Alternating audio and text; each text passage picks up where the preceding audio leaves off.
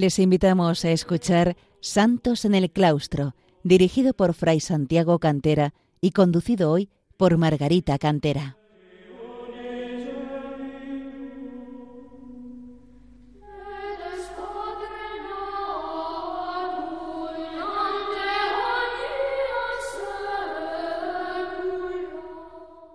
Queridos oyentes de Radio María, bienvenidos a este programa Santos en el Claustro, en el que intentamos acercar a los hombres de nuestro tiempo el ejemplo de tantos monjes y monjas que a lo largo de los siglos han alcanzado la perfección cristiana, la santidad, en su vida retirada de oración y sacrificio en el claustro de los monasterios.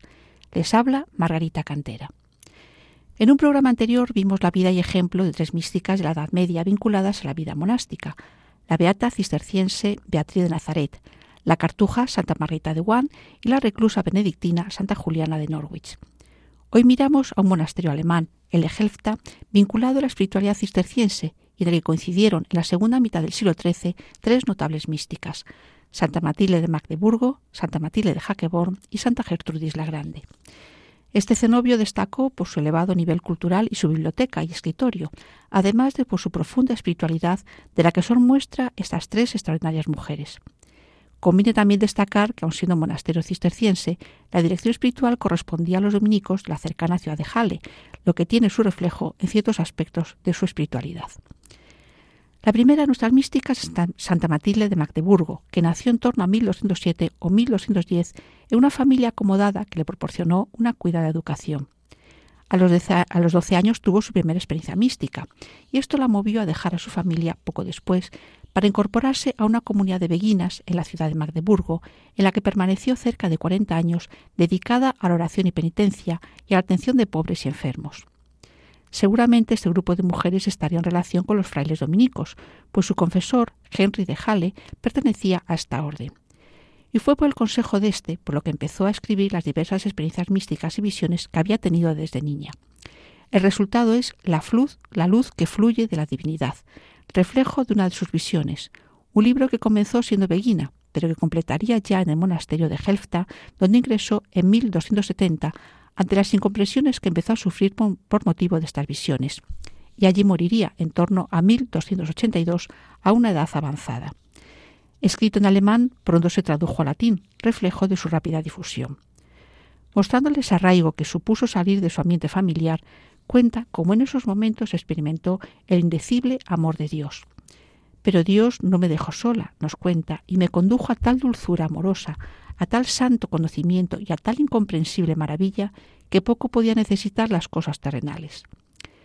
Mezclando el verso con la prosa, visiones y oraciones, cantos y diálogos con Dios, así como consejos a personas de su entorno, críticas a la corrupción de una parte del clero y la llamada a una vida de reforma y conversión, su obra refleja la fuerte inspiración que encontró en el cantar de los cantares y cómo su vida se fue configurando con Dios por medio de la mística nupcial plenamente inserta en la espiritualidad de San Bernardo de Claraval. Pero junto a la experiencia del amor de Dios, también vivió la del alejamiento, la noche oscura del alma, como definió después San Juan de la Cruz. Un gran sufrimiento por el, por el alejamiento de Dios que ella aceptaba como una forma de identificarse con Jesús escarnecido y crucificado. Así lo narraba ella. Llegó luego la ausencia permanente de Dios y envolvió por completo al alma, hasta tal punto que la bendita alma dijo, Bienvenida seas, bendita ausencia. Dichosa soy de haber nacido para que tú, Señora, seas ahora mi sirvienta, pues me, tratas, me traes una alegría inusitada y un prodigio incomprensible, y además una insoportable dulzura. Santa Gertrudes nos describe con palabras de gran belleza el momento de su muerte y cómo se le reveló que estaba en el cielo gozando del banquete de bodas con su Señor. Su homónima, Santa Matilde de Jaquebor, era de origen noble, de familia emparentada con el emperador Federico II y que poseía muchas tierras en la región de Turingia. Desde su nacimiento quedó patente la protección de Dios sobre ella, pues nació tan débil que se la creyó muerta, pero las aguas del bautismo le dieron no solo la vida espiritual, sino que también la fortalecieron físicamente. Nació en 1241 o 1242 y cuando tenía siete años visitó a su hermana Gertrude de Hackeborn, monja en el monasterio cisterciense de Rodesdorf, que años más tarde se trasladaría a Helfta por problemas en el suministro de agua. El ambiente monástico atrajo a nuestra santa de tal manera que consiguió doblegar la voluntad de su madre y se quedó allí para recibir educación. Posteriormente profesó como monja ya en el nuevo emplazamiento de Helfta. Su hermana Gertrudis fue nombrada abadesa y encargó a Matilde dos funciones importantísimas en el monasterio. Maestra de la escuela de niñas y de las novicias, entre las que se encontrará Santa Gertrudis la Grande, y también maestra de coro, y tal debía ser la belleza de su voz que es conocida como Ruiseñor de Cristo. Decían las monjas que parecía que Dios no se hubiera olvidado de derramar en ella ninguno de sus dones. Dotada de notables cualidades intelectuales, destacaba especialmente por sus virtudes, describiéndolas sus biógrafas de la siguiente manera. Tenía admirable mansedumbre, gran humildad y paciencia, verdadero amor a la pobreza, extraordinario amor y devoción. Crecía más y más en el amor a Dios y a los hombres. Amable y disponible con todos, se conmovía de los atribulados y tentados. Como verdadera madre les ofrecía en todo momento consuelo y ayuda, de manera que quien se acercaba a ella salía consolado y enriquecido amada intensamente por todos, todos se sentían atraídos hacia ella. Desde muy joven tuvo experiencias místicas de profunda intimidad con Jesucristo, aunque las intentó ocultar durante mucho tiempo. Es más, no conservamos ningún texto escrito por ella misma. Hacia 1291 empezó a encadenar una serie de dolorosas enfermedades que sobrellevó con entereza y fe sincera, aunque también tuvo sus momentos de angustia espiritual, siempre acompañados de consuelo divino. Ante su decadencia física y siendo consciente de la importancia de su persona, la abadesa que había sucedido en el cargo a su hermana Gertrude de Jaquebor, Sofía de Kerfurt, dispuso que las monjas recogiesen en secreto sus palabras y enseñanzas, tanto las recibidas anteriormente cuando era maestra novicias, como aquellas en las que sutilmente se desvelaban sus experiencias místicas. Santa Gertrudis la Grande fue una de las más destacadas en esta tarea. Y así se compuso el libro de la Gracia Especial, cuando se le presentó el escrito para que lo confirmase, sintió, movida por su humildad, una profunda tristeza. Pero una visión de nuestro Señor la consoló, indicando que todo lo escrito en este libro ha brotado de mi corazón y fluye hacia él. El libro consta de siete partes, recogiendo las dos primeras, las experiencias místicas de Matilde en torno a las fiestas litúrgicas. En la tercera y cuarta, las enseñanzas acerca de la salvación del hombre y de las virtudes. La quinta parte está dedicada a las almas de los difuntos y su salvación. En la sexta se hace una breve biografía de su hermana, la abadesa Gertrudis, y en la última se narra los últimos días de Matilde y su muerte. En la parte tercera, dedicada a la salvación de las almas, como he dicho, hace una bella descripción de la comunión de los santos. Como el alma no tiene miembros, nos dice, practique la caridad con los miembros de la Iglesia considerados como propios. Así ofrecerá a Dios alabanzas y acciones de gracias por los justos y los buenos. Rezará por los imperfectos para que sean mejores, por los malos para que se conviertan, por los atribulados para que reciban consuelo según su necesidad, por las almas para que sean pronto purificadas y merezcan alcanzar las alegrías del cielo. Como decía el Papa Benedicto XVI en la catequesis que ella dedicó, es impresionante la capacidad que tiene esta santa de vivir la liturgia en sus varios componentes, incluso los más simples, llevándolo a la vida cotidiana monástica. La oración litúrgica, Matilde, da particular relieve a las horas canónicas y a la celebración de la Santa Misa, sobre todo a la Santa Comunión. Aquí se estasiaba a menudo en una intimidad profunda con el Señor, en su ardentísimo y dulcísimo corazón, mediante un diálogo estupendo. En el centro están los misterios de Cristo, a los cuales la Virgen María remite constantemente para avanzar por el camino a la santidad. También señalaba el Papa cómo tenía un profundo conocimiento de la Sagrada Escritura, con especial predilección por el Evangelio, lo que también exigía a sus monjas. El libro contiene lo que podría ser definido como un tratado sobre la Eucaristía, señalando los requisitos para acercarse a la comunión, cómo participar en la misa y la recomendación de comulgar con frecuencia. Para ella misma, era también una muestra del amor esponsal esta comunión frecuente, un amor que en esos momentos experimentaba de una manera muy especial, teniendo siempre a Cristo como el centro de su vida, y en concreto su sagrado corazón, por el que sentí una profunda devoción desde que nuestro Señor le reveló, Te entrego mi corazón como morada de refugio, siendo esta una de las más antiguas muestras de devoción al corazón de Jesús. Al considerar la pasión de nuestro Señor, Santa Matilde insiste en que Jesucristo suple con sus méritos lo que falta de virtud y de mérito al alma para salvarse. Así, su divino corazón será siempre nuestro apoyo, como ella dijo. Con certeza segura, en un día tal vez cercano, otros grandes obstáculos se presentarán en el estrecho camino que nos conduce al cielo, pero el Sagrado Corazón estará con nosotros para poder vencerlos, porque el estar y permanecer con Ese es el secreto de toda santidad. mantenerse con Jesús en todas las vicisitudes de nuestra vida, con Él en los misterios de su infancia, su juventud, su vida y muerte, su resurrección y su gloria. Feliz es aquel que entiende este secreto. Y por supuesto, junto a Jesucristo, la devoción mariana, que le proporcionó importantes consuelos en su enfermedad. Matilde recoge en sus palabras tres dogmas marianos, la Inmaculada Concepción de María, su maternidad divina y la concepción virginal de Jesús. Y además inauguró, por, por indicación de Nuestra Señora, la devoción de rezar diariamente tres Ave Marías, conmemorando la primera el poder recibido del Padre Eterno, en la segunda la sabiduría con que me adornó el Hijo, y la tercera el amor de que me colmó el Espíritu Santo, según la revelación de la Santísima Virgen. También la debemos recordar por fomentar el ofrecimiento diario a Jesús, el ofrecimiento de obras, siguiendo el consejo que él mismo le dio. Cuando te despiertes por la mañana, deja que tu primer acto sea saludar mi corazón y ofrecerme el tuyo. Quien respire un suspiro hacia mí desde lo más profundo de su corazón cuando despierta la mañana y me pida que obre en, en todas sus labores dentro de él a través del día, me atraerá hacia él. Santa Matilde de Jaquebor murió en 1299 cuando tenía 58 años de edad, difundiéndose rápidamente su fama de santidad. Sus enseñanzas son resumidas por el Papa Benedicto XVI de la siguiente manera. Nos encomienda al Sagrado Corazón de Jesús y a la Virgen María.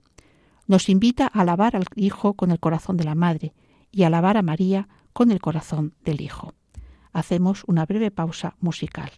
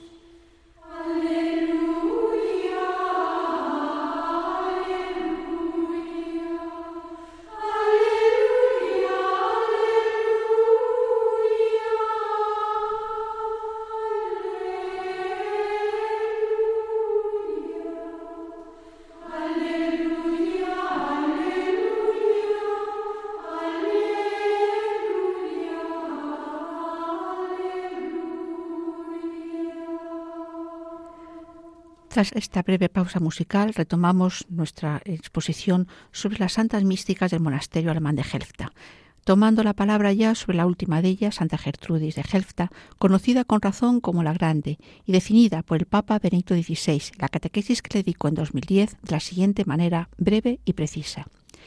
Es una mujer excepcional, dotada de particulares talentos naturales y de extraordinarios dones de gracia, de profundísima humildad y ardiente celo por la salvación del prójimo, de íntima comunión con Dios, la contemplación y de prontitud a la hora de socorrer a los necesitados.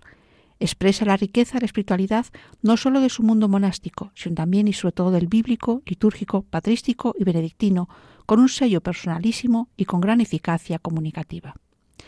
Es muy poco lo que conocemos de su vida, y esto poco nos lo transmitió ella misma. Consta que nació en 1256 y, como era frecuente en su momento, entró con cinco años el monasterio de Helfta para formarse. Destacó muy pronto por sus cualidades para el estudio, a que se entregó con gran afán, sintiéndose fascinada por los saberes clásicos. Se formó con gran aprovechamiento en literatura, música y canto, y se dedicó a una tarea habitual en los monasterios femeninos, la copia de libros y su acompañamiento con miniaturas. Su formación corrió a cargo de Santa Matilde de Jaquebord, de la que acabamos de hablar, formando con ella un verdadero equipo espiritual. Y no olvidemos que también conoció a Santa Matilde de Magdeburgo. Debió de profesar a los 16 años y llevó una vida normal, como la de cualquiera de las monjas del cenobio, hasta que en 1281, en medio de una crisis espiritual, recibió la primera revelación que cambiaría su vida. En aquellos momentos estaba considerando la vanidad de su vida y de los estudios profanos que tanto la habían atraído. Se sentía inmerso en una terrible angustia. La visión de Cristo joven que sus manos llevaba, la preciosa huella de las llagas que han anulado todos los actos de acusación de nuestros enemigos, sirvió, como ya nos dice, para batir esa torre de vanidad y de curiosidad que, aun llevando, ay de mí, el nombre y el hábito de religiosa, yo había levantado con mi soberbia, a fin de que pudiera encontrar así, al menos, el camino para mostrarme tu salvación. La conversión que experimentó en ese momento la llevó a volcarse en los estudios teológicos y a buscar un cumplimiento estricto de la observancia monástica como ofrenda y sacrificio de alabanza debido al Dios uno y trino. Intensificó la oración y la vida de penitencia, recibiendo a partir de entonces numerosas gracias místicas que recogería en sus escritos, de los que solo nos han llegado tres. Memorial de la abundancia y la gracia divina, Heraldo del amor divino, también conocido como las revelaciones y ejercicios espirituales. Esta última obra fue definida por Benito XVI como una rara joya de la literatura mística espiritual, y se trata de un libro de oraciones para acompañar los diversos pasos de la vida monástica. Toda la trayectoria espiritual de nuestra santa podría resumirse en la unión esponsal con Cristo que experimentó plenamente, viviendo una relación permanente e íntima con el Señor. El memorial es una obra semejante a las confesiones de San Agustín, en la que habla de sus experiencias místicas pero quizás es más conocida por el Heraldo, en el que se recogen tanto algunos pasajes y textos escritos o dictados por ella misma, como otros que lo fueron por monjas que convivían con ella, especialmente una que se llama a sí misma la redactora. Tras varios años de dura enfermedad, que a menudo le impedía, con gran dolor por su parte, participar en la liturgia comunitaria, murió en 1301 o 1302, cuando tenía unos 45 años de edad. El dolor físico y espiritual que le produjeron esas enfermedades fue asumido por ella con la certeza de que la enfermedad es la soledad en la que el Señor habla al corazón de la amada, no a su oído. Por ello, la muerte era una especie de liberación, pues suponía llegar a los verdaderos esponsales, como expresaba en sus ejercicios espirituales. Oh Jesús, a quien amo inmensamente, quédate siempre conmigo, para que mi corazón permanezca contigo y tu amor persevere conmigo sin posibilidad de división y tú bendigas mi tránsito, para que mi espíritu, liberado de los lazos de la carne, pueda inmediatamente encontrar descanso en ti. Amén. Oh muerte que da salud los frutos de la vida eterna. Oh muerte triunfal. Poco después de morir nuestra santa, el monasterio de Gelta sufrió una serie de catástrofes que propiciaron que su figura y obra quedara en el olvido. Pero en 1536 los cartujos de Colonia imprimieron el heraldo y de esa forma se redescubrió su espiritualidad, que en muchos aspectos rebatía las tesis de Lutero. A partir de entonces creció su fama y la consideración de su santidad, de forma que en el siglo XVII fue aprobado su culto en la orden benedictina, para ser posteriormente escrita en el martiriologio romano. Ya en el siglo XVIII su fiesta se elevó a memoria para toda la Iglesia y recientemente se la ha propuesto para ser nombrada doctora de la Iglesia. Es interesante destacar que nuestra Santa Teresa de Jesús la tomó como maestra y guía y se apoyó en la gran Virgen alemana, como la calificó, para interpretar su propio proceso espiritual y su vivencia mística. Más recientemente, en la renovación benedictina del siglo XIX, don Geranger la presentó como modelo de vida benedictina y antídoto, contra el racionalismo por su devoción al Sagrado Corazón. Su vida de intimidad con nuestro Señor se refleja a menudo en la iconografía. Nos cuenta esa monja llamada la redactora que en una ocasión Santa Matilde de Jaquebor preguntó a Jesús dónde se encontraba, además de estar en la Eucaristía. Y él respondió, me encontraréis en el corazón de Gertrudis. Por este motivo se la representa a menudo con el corazón visible en el cual está representado el niño Jesús. La lección permanente que su ejemplo y su obra nos transmite fue resumida con acierto por Benedicto XVI con las siguientes palabras. Me parece obvio que estas son me parece obvio que esas no son solo cosas del pasado, históricas, sino que la existencia de Santa Gertrudis sigue siendo una escuela de vida cristiana, de camino recto, y nos muestra que el centro de una vida feliz, de una vida verdadera, es la amistad con Jesús el Señor. Y esta amistad se aprende en el amor a la Sagrada Escritura, en el amor a la liturgia, en la fe profunda, en el amor a María, para conocer cada vez más realmente a, nuestro, a Dios mismo y así la verdadera felicidad, la meta de nuestra vida. ¿Cuáles son las claves de la espiritualidad de nuestra santa? En primer lugar, y de manera predominante, su formación en la orden de Cister, que se manifiesta de manera especial en la vivencia de la liturgia, así como las frecuentes referencias, directas o indirectas, a la propia regla benedictina y al gran maestro San Bernardo, así como a algunos padres de la Iglesia, especialmente San Agustín. Y esta espiritualidad cisterciense la había conducido ya antes de sus revelaciones a la contemplación de la misericordia divina. También pertenecía a la escuela cisterciense la mística nupcial, tan fuertemente arraigada en la comunidad de Jefta, además de las raíces bíblicas que por supuesto tiene, como demuestra el cantar de los cantares. Y junto a ello, la influencia de los dominicos, que como he señalado, se encargaban de la dirección espiritual de su comunidad, de forma que Santa Gertrudis conocía la obra de Santo Tomás de Aquino y de San Alberto Magno. Un aspecto interesante que conviene destacar es cómo Lutero y en general los reformadores atacaron con virulencia la obra de Santa Gertrudis y de las otras místicas de Helfta, pues su visión de temas tan trascendentes en Lutero como la gracia y la justificación muestran dos puntos de vista totalmente opuestos. La antropología de Lutero era pesimista y negativa, podríamos decir atormentada, frente a la plena confianza en el amor de Dios y a sus criaturas, del que habla toda la obra de Santa Gertrudis. La doctrina espiritual de la santa es luminosa, optimista, esperanzadora, atractiva.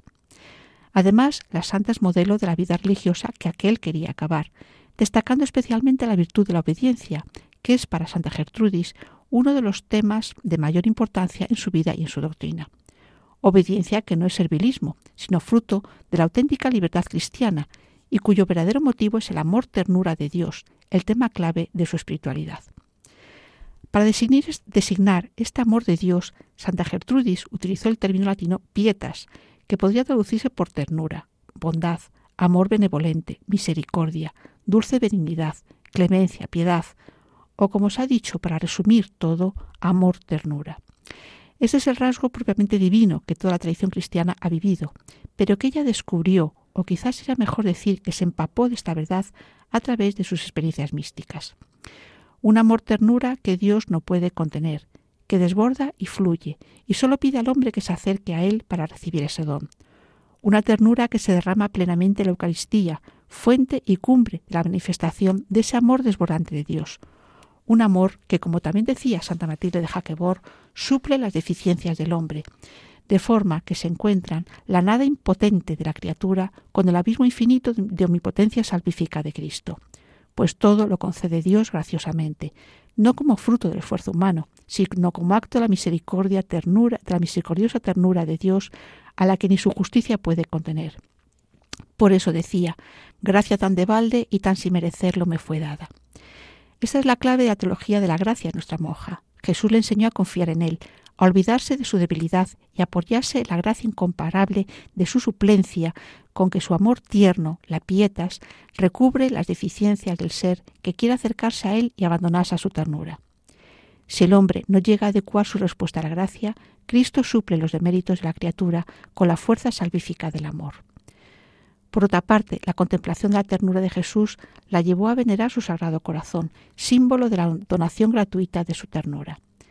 Pero no se centró en contemplar tanto el dolor del corazón de Jesús en la pasión como considerar el corazón expresión de la comunión con el amor ternura que Cristo ha manifestado en la cruz, pues su corazón triunfante de la resurrección solo rebosa de amor ternura. Como dice una de las personas que han estudiado su figura y obra, Santa Gertrudis es conocida en la historia de la espiritualidad como la santa de la humanidad de Cristo, porque su espiritualidad y su experiencia mística se centran en el misterio de la encarnación del Verbo de Dios. Se la considera teóloga del Sagrado Corazón de Jesús y precursora de su devoción, porque este misterio ocupa un lugar central en sus revelaciones y encuentra en sus escritos una expresión viva y ardiente. Se la tiene también como modelo de espiritualidad litúrgica. Que Dios nos conceda aprender de estas santas monjas su arraigo en el corazón de Jesús y la plena confianza en su amor.